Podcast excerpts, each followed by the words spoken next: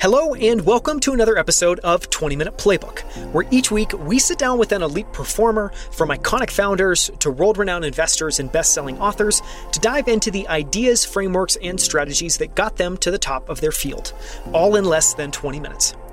I'm Daniel Scrivner, and on the show today, I'm joined again by Robert Cantwell, founder of Upholdings and portfolio manager of Compound Kings, which is an exchange traded fund focused on investing in compounders. I had Robert Cantwell on last year in episode 23, where he joined me shortly after launching Compound Kings in late 2020. Before founding Upholdings and launching Compound Kings, Robert had an incredible career both as an operator and an investor. Robert started his career as an analyst at Elevation Partners, which was co founded by U2's lead singer, Bono. He then worked at the long short hedge fund Meru Capital before serving as Everlane CFO for five years. Robert founded Upholdings in 2019 and officially launched Compound Kings in late 2020. In this episode, we cover why Robert is obsessed with how we think, process information, and make decisions. The single biggest lessons that Robert has taken away from launching and scaling Compound Kings over the last two years. How being a compounding focused investor is different than being solely growth or value focused. Why he skips to the back of investment books and goes straight to the source material to form his own opinions about the contents of the book the investing tools that he and his team use daily at Compound Kings to beat the S&P 500, and his three-step process for consuming, thinking through, and ultimately coming to conclusions about everything that he reads. You can find the show notes and text transcript for this episode at outlieracademy.com slash 130. That's outlieracademy.com slash 130. And you can learn more about Compound Kings at Kings ETF or by following Robert Cantwell at Upholdings on Twitter. With that, let's dive into Robert Cantwell's playbook. Robert, I'm so thrilled to have you back on 20 Minute Playbook. Thank you so much for coming back on. Nice to be with you again, Daniel. So, I'd love to start by talking about a recent fascination. You know, you spend an enormous amount of time studying companies, studying industry, studying trends that are playing out, all to inform the work that you do at uh, Compound Kings. What have you been fascinated or obsessed by recently? What can't you stop thinking about? It's a fun question because you can't make up an answer to it. I have been thinking a lot about uh, thinking. It was only a few years ago that I learned that brain power peaks in your late 20s and uh, that unfortunately is now well behind me. And so in, in investing, uh, longevity is the number one recurring theme amongst people that have successful careers in it. And so when you think about longevity, you want to think about what are the things that you need in order to attain that. John Templeton, who was a really famous investor for a long time, talked a lot about mindset management. And what he would talk a lot about is the amount of time that it takes to process information, how feelings can affect you coming to a decision on something that has nothing to do with uh, the facts around the issue that you're considering.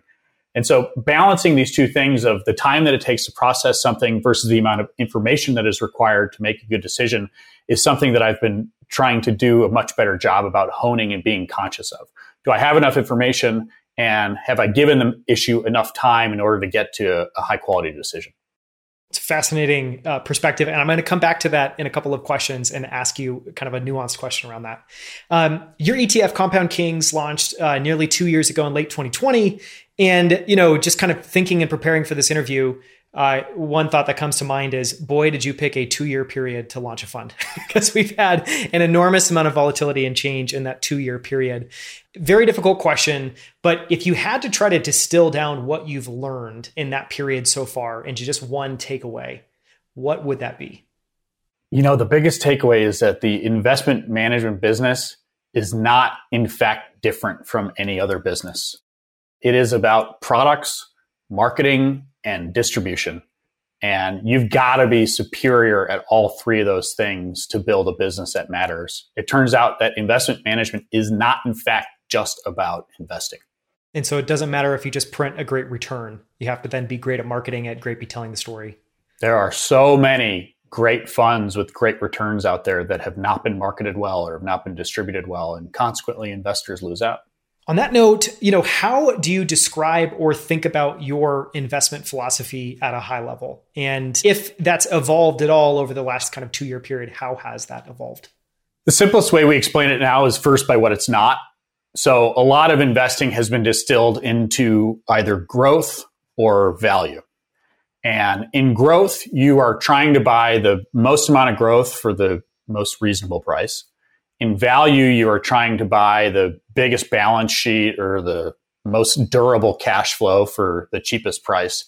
And what we do in hunting for compounders is a little bit different from each of those, which is we are focused on the businesses that are putting capital into the highest return on investment opportunities and then trying to pay the best price relative to getting that really high ROIC that those companies are able to achieve with what they're doing. Do you think about that then as basically growth and value together, or how do you identify with one or both of those? I love the way you described it. I'm just curious how you square that. Yeah. Well, the way some people will say it is that you know growth is a component of value. I think that's one way of, of merging the two. Uh, the other is to you know use examples and, and say that there is a, a low growth company might actually have a really high ROIC investment opportunity if a duopoly merges into a monopoly.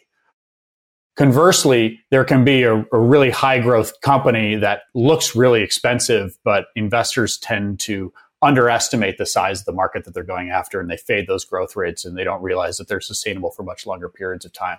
So in doing so, they're underestimating the return on invested capital in a, in a growth business like that because they don't realize the multiple of capital they can earn on that return uh, if they can wait around long enough. So the differences can can be slight, but you know when we boil it down to the very simplest thing, it's you know for the headcount that management is investing or the data centers that they're building, what is the gross profit and earnings extraction that they're ultimately getting out of those physical investments and we care a little bit less about the growth rate, we care a little bit less about the multiple, and we prioritize that return on investment above and before either of those two variables.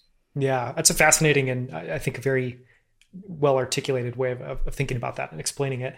You know, I'd love to talk about the areas where you have an edge, either as a person or as an investor. You know, where do you think that you have an edge or a superpower, and how is that shown up in your investing work at Compound Kings or in how you've built the business at, at Upholdings?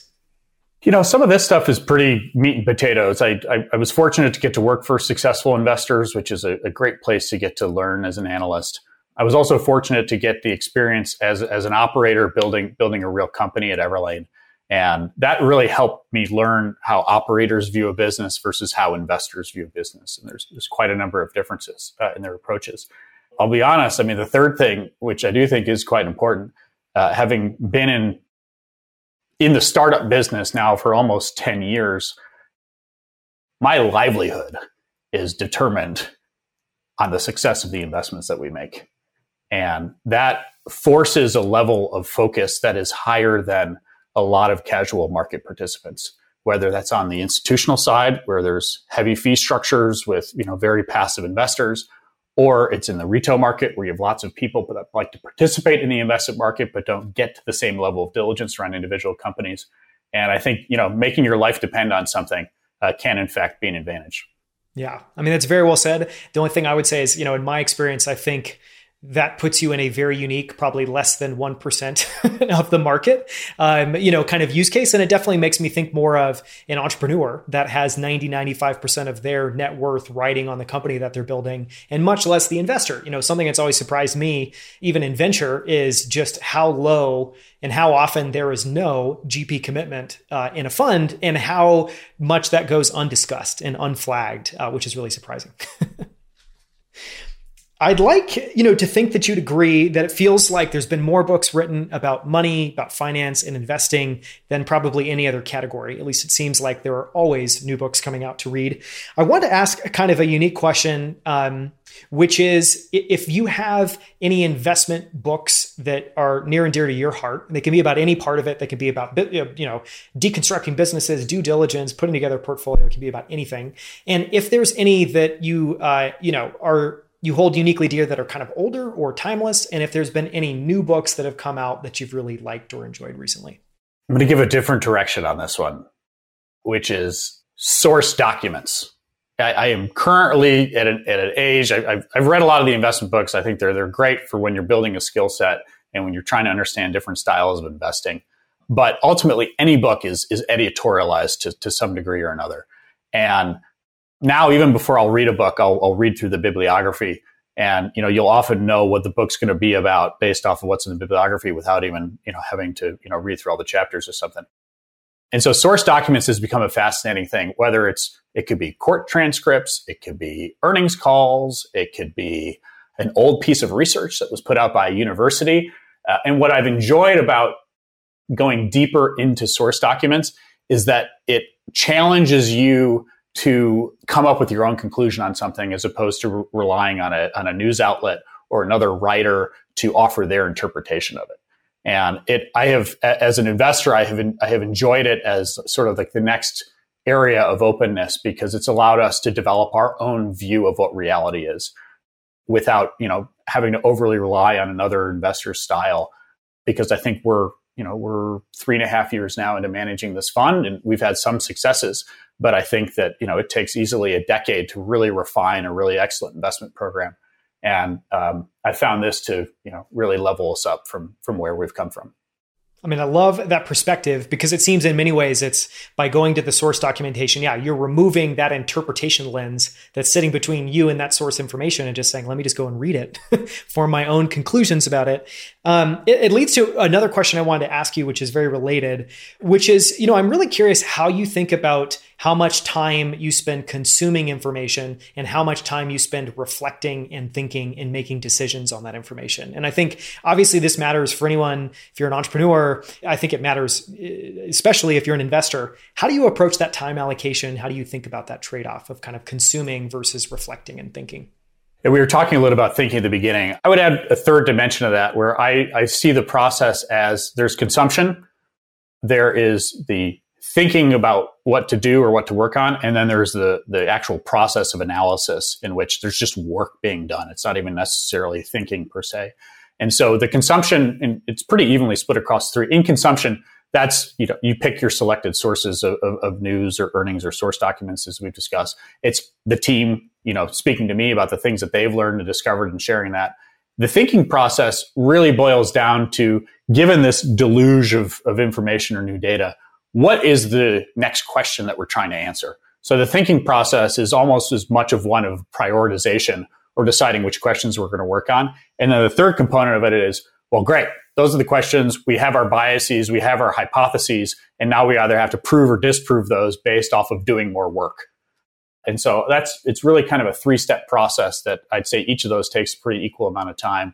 And we can only really handle two or three cycles of that in a given week, given the you know capacity of, of, of the human mind. Yes, it's somewhat limited.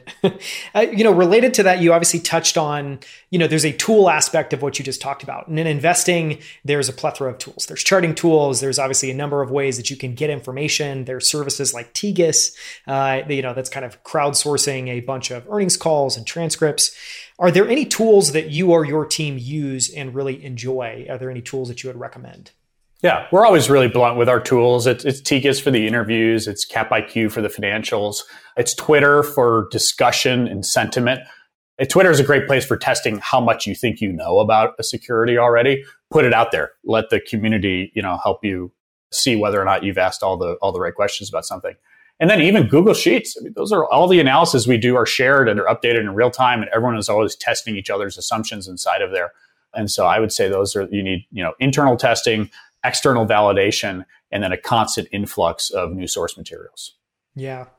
We're gonna, you know, spend more time in the long form interview that we're about to do in a second, uh, you know, talking about Twitter and how you use Twitter. But I want to take a moment here to just bring that up because you, you know, as you just talked about, when you think you know something about a company, expressing that view on Twitter and seeing what people share back. What have you learned by doing that? And you know, what value do you get out of doing that? Maybe if you could share one or two examples. So I'll give you uh, one great example on this. So as a again, having built a startup out in San Francisco for for a long time, really last decade, there was a lot of excitement and fervor over everything needs to be built new, and that's the best way to build companies of the future. And Microsoft was always very much an afterthought to um, to a lot of the businesses that were trying to build all these new pieces of enterprise software out there. And what a lot of builders missed and what I missed was that Microsoft's entrenched relationships with its customers is more valuable than much of the new technology that was even getting built in some of the tools and that Microsoft could take longer to build some of those tools and services. And that was something that I wasn't, I wasn't surrounded by that thinking. I wasn't surrounded by those opinions.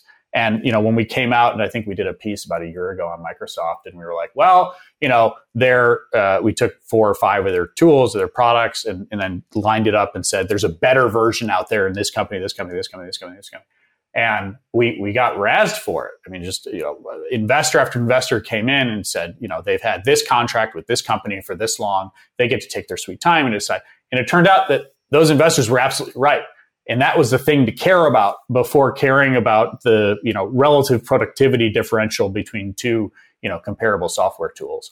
And so that, I think that was a great example of having the wrong framework around an investment and understand what really was driving the moat for a company like that. Yeah, it's a fascinating example. It's also, you know, a facet. Yeah, as you spoke to there, it's a fascinating example of how entrenched companies can still beat out, obviously, you know, new players that you think may be smarter, but they're earlier in their cycle. And Microsoft already has the entrenched relationships, as you talked about earlier. You know, in business and any business, you have to be good at everything. You can't be good just at product. And if Microsoft is fine to good at product, but they're really great at distribution, that's not going to stack up really well. That someone that maybe spikes hard on product but is has no distribution built in. I, want to ask kind of a little bit of a different question. So this is less investing related, more just related to kind of your life and how you work in general. And, and it's, you know, what tiny habit or practice has had the biggest positive impact on your work or on your performance? And this could be psychological, can be fitness, health related, can be anything.